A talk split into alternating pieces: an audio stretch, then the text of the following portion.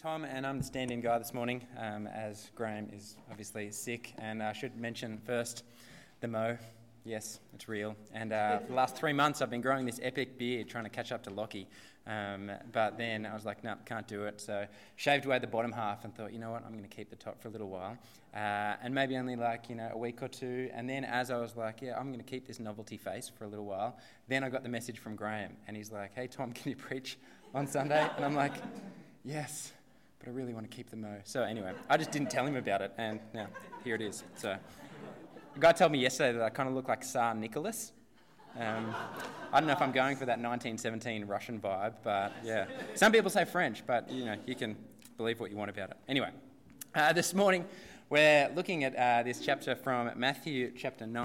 I'll just pop that one down and open up this one. And I've chosen this one because it's just a beautiful tapestry of faith, a bunch of different faith stories, and we'll kind of string them together and see what they say. I chose it also because I wrote it a few years ago and I didn't need to, you could just pull this one out of the file. That was pretty easy. And additionally, I picked this one because I've really been enjoying the Gospels over the last few years. I'm 35 now, and for me and my faith journey, my early 30s has been interesting because it's been a time of deconstruction, a time of questioning, a time of challenging the truths that I accepted from when I was young and reimagining those while still holding a precious and dear faith with my Saviour. And so as I've been doing that and reading about Jesus, who in his early 30s was able to do these incredibly commanding and bold things, it's just been... For me, it's been a striking contrast. Like the last time that I was able to call together a group of people and call out, a few of them to be my select followers that will be my best friends to do whatever they want together was when I was 6 years old, right?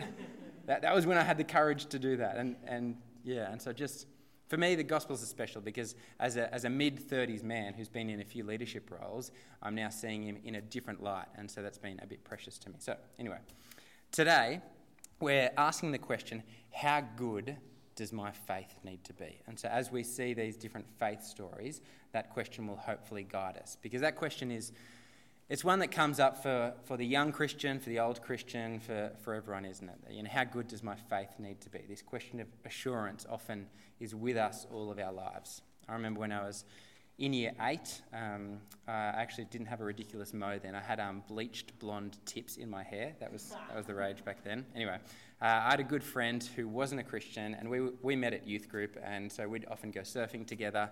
And then one time... we were away down at his place on the south coast on a surfing trip, and we were chatting late night as friends do. And he said, Tom, who have you got a crush on? And I was like, oh, I don't want to say. And he kept on probing and poking around. I was like, all right, I'll tell you. Her name's Jeddah. And he was like, whoa, Jeddah, she's really cute. She's really nice. You should totally ask her out. And I'm like, oh, no, I'm not in her league. Like, it's just not going to happen. And at that point, I realized, my friend wasn't a Christian. I'd been talking to him about Jesus stuff for a while, and I said to him, look, tell you what, how about I cut you a deal? If you become a Christian, I'll ask the girl out. And it was going to be, I was willing to do that. So I remember, I had to get a home phone number. That's how we did it back then. And I dialed it up, and her mum answered. And I was like, oh, is Jeddah there, please? And then I said, hey, do you want to go out with me? And she said that beautiful line that, every young boy hates to hear. Tom, I think we'd be better as friends. It wasn't the first time, and it wouldn't be the last time. But I was rejected and held up my end of the deal. So I said to my mate, all right, what about you? Are you ready to do this? I'll sit down, I'll pray with you. Let's make this the moment where you come to Christ and he is your Lord. And I'll never forget, he said, Tom, I'm not good enough to be a Christian.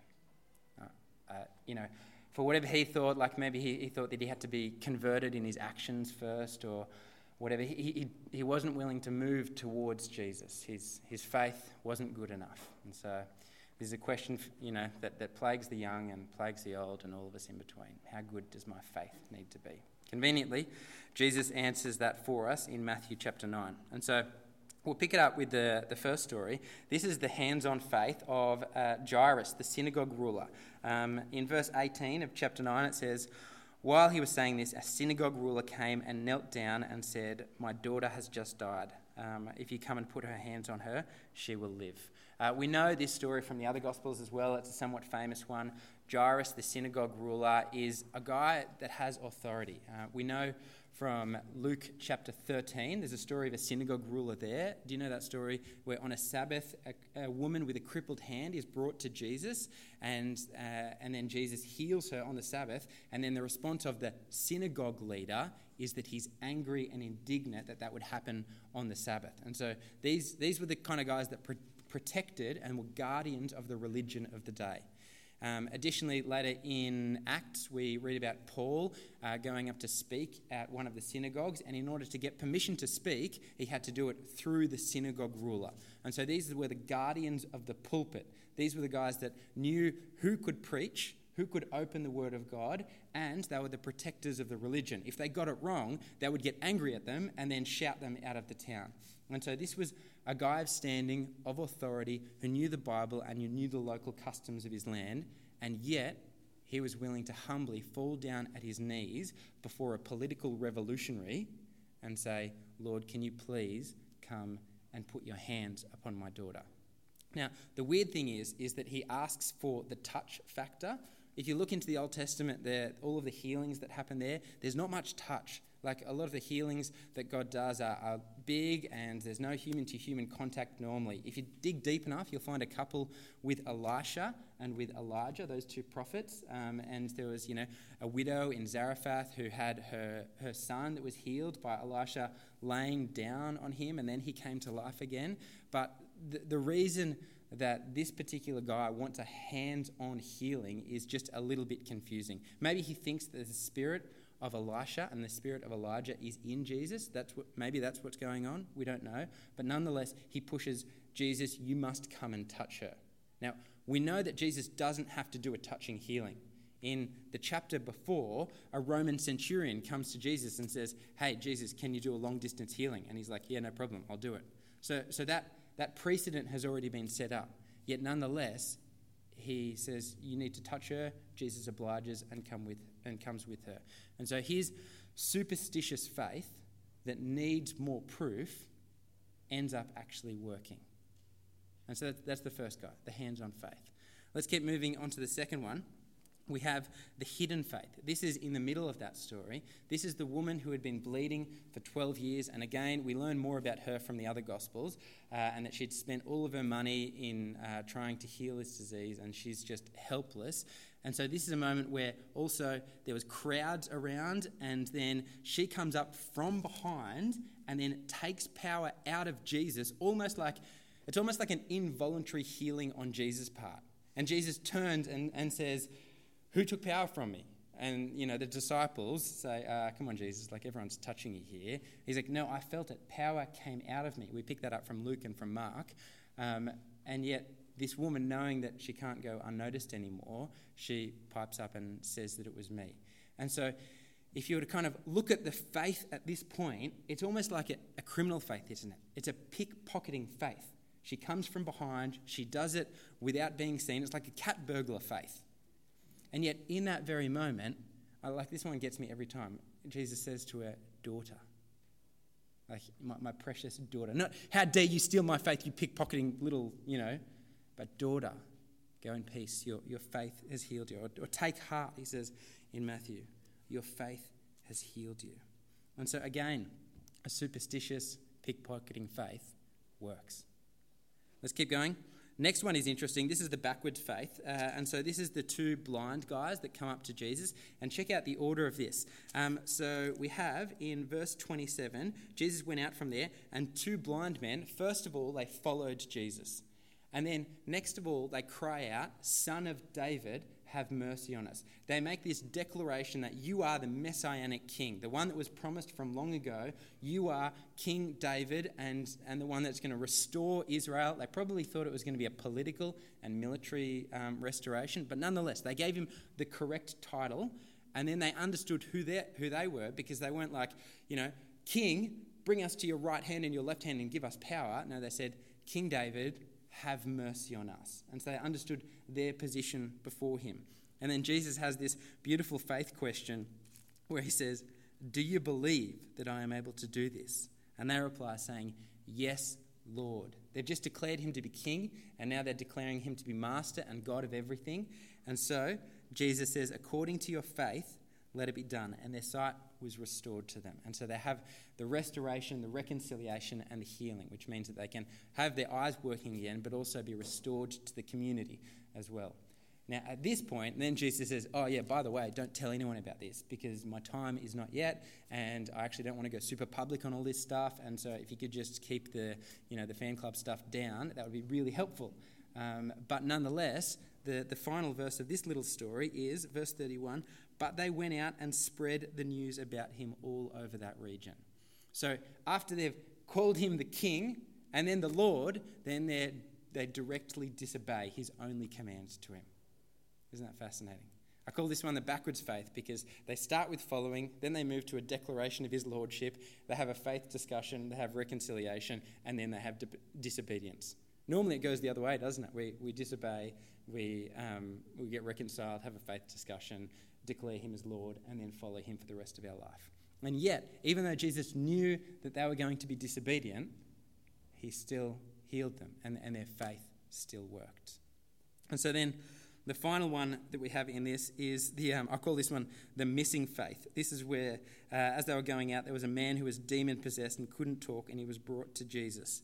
And so this is a guy who gains healing, and he's not even there. Like, it's the faith of his friends that bring him to the place. So he might have a faith, we don't know, but it's just not even mentioned. And then even after the healing is done, then the religious leaders of the time misinterpret it, and they go, ha-ha, we know how he did this. Satan. That's how he did it. And so they, it's just totally messed up. Yet we got to ask, did it work? And the answer is yes. And so if you were to take all of these 4 different faith stories and stitch them together and ask that same question, how good does my faith need to be? The answer is, well, not very. You can have a very dodgy faith and it still works, doesn't it? Faith as small as a mustard seed and move the mountains. I don't know about you, but that brings me great comfort to know that the dodgy faith, the insufficient faith, the superstitious faith, the shameful faith, all of them work, and Jesus accepts you as you are if you come to him. To illustrate this, I remember. Let's just think about the Passover for a moment to kind of think about how powerful a dodgy faith is, because it's not. It's not great faith in the Saviour. It's a faith in the great Saviour. Imagine the Passover's happening, and there was 2 families that heard that this was going to happen. Moses had been talking to Pharaoh and found out that there's going to be an angel of the Lord that's going to come and take away every firstborn child in Egypt. And so one family is just super bold in their faith. A couple of weeks ago at church, we sung the song, And Can It Be? And you know the final line of that song, bold I approach the eternal throne and claim the crown through Christ my own. That's this family, right? They know their faith so well that they can boldly approach God and claim the promises that he's given them. And so when they were told that they could get a sheep or a goat, they went out and bought a goat because it was a little bit cheaper and they knew it would work anyway. And they actually bought the goat only the night before because, that they knew that everybody would be needing a goat at that point, and they were told to slaughter it at twilight until sometime in the afternoon. They slaughtered the animal and they, put it over the fire, and they ate all the bits they were meant to, and then burnt all the bits that they weren't able to eat. And then that night they all went to bed at 9:30, the same time that they went to bed every single night. Now, next door to them is another family who heard that their firstborn son might be killed. And so they actually took out a mortgage, took out a loan so that they could buy a sheep, because they knew the story of Isaac and how a sheep had been provided and that God loves sacrificial sheep. And so if there's a choice between a sheep and a goat, they're going to go for a sheep. And then they bought that a few days before and fattened it up, and they wanted to make sure it was completely blemish-free. and they were told to kill it at twilight. And so they were watching as the sun set. And as soon as the sun went down and the skies went purple, that was the very moment that they slaughtered the animal. And they had the buckets ready, and they caught every last drop of blood. And the father had actually made their own custom paintbrush that was exactly the width of the door frame, so that they wouldn't get any on the walls, because Moses had said it must be on the door frames only. And they painted every last bit, and they had a special ladder to get on the tops of it. And then that night, when they cooked the lamb, they knew that they didn't really like eating liver and kidney, but like they had to do it. And so they just ate the whole thing and felt, a little bit queasy at the end of it. And they really wanted to go to sleep because they were super full, but they wouldn't. And that whole night, they crowded around their only son and prayed, and didn't get one little bit of sleep. Now, in the morning, who was saved? It was both. Yeah, that's right. It was both of them. Great faith saves, but faith saves. Both of them trusted in their God. And one of them had a shaky, dodgy faith that didn't fully appreciate the confidence that they could have to boldly approach the promises that God had offered. And the other, is different. But both of them got saved. The dodgy faith still works. I wish I was to be able to say to my friend in year 8, you don't need a great faith. Just come to God and he'll work it out. Because that's who he is. He takes us as we are. Now, before we get too carried away at this and then say, all right, a dodgy faith works. Sweet, I'm going to have a dodgy faith and kick up my feet and, let's have a cup of tea and we're done, right? Dodgy faith, I'm in. Woohoo! That Jesus is very clear that although the dodgy faith works, he's really keen for us to have a great faith. And particularly if you look at his disciples, the ones that he chose, he was really scathing towards them and their faith. And so if you look back in chapter 8, there's this story of Jesus and he calms the storm, and then the disciples in the midst of it cry out, Lord, save us, we're going to drown. And then he gets up from his cushion because he was sleeping in the back, and he says, you of little faith, why are you so afraid? This is to those who are most close to him. He's really scathing on their lack of faith. And then later on, when Peter walks on the water, and then he's out there and he begins to sink and he moves his gaze away from Jesus. Again, he says, you of little faith, why did you doubt? And so it's important to know that even though dodgy faith works, Jesus desires for us to have a great faith and a continually maturing faith that has fear driven away.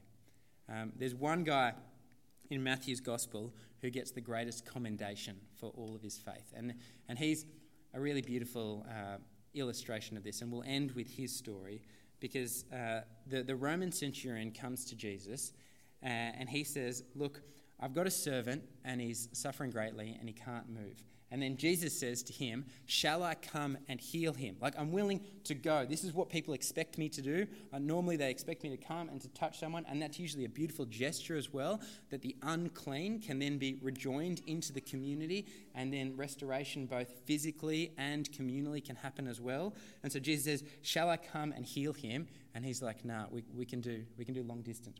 We can try a telehealth system here. He says, no. I don't deserve for you to come under my house. I wonder if he'd heard the preaching of John the Baptist, who said, there is one who comes after me who is greater than me, the thongs of whose sandals I'm not even willing to untie. And so he captures this idea that there is a great distinction between you and me. This guy might, like me, have been a 30-something-year-old man who'd had some leadership experience. But then he saw Jesus working in action, and he knew that this guy is different. I am created. He is the creator. I don't deserve to have you come underneath my house. And I'm a man of authority. I know what it's like to tell my guys jump, and they'll say, hi, how high? But if you just say the word, I know that you will be that my servant will be healed. And then at this point we get this unique moment where Jesus commends great faith. He says, truly I tell you, I have not found anyone in Israel with such great faith. I say to you that many will come from the east and the west and will take their places at the feast with Abraham, Isaac, and Jacob in the kingdom of heaven, but the subjects of the kingdom will be thrown outside into the darkness where there will be weeping and gnashing of teeth. And Jesus said to the centurion, go, let it be done just as you believed it would. And his servant was healed at that very moment. How good does your faith need to be? Not very. a mustard seed will do. How good does Jesus want your faith to be? Great. Great as the Roman centurion. He wants it to be humble.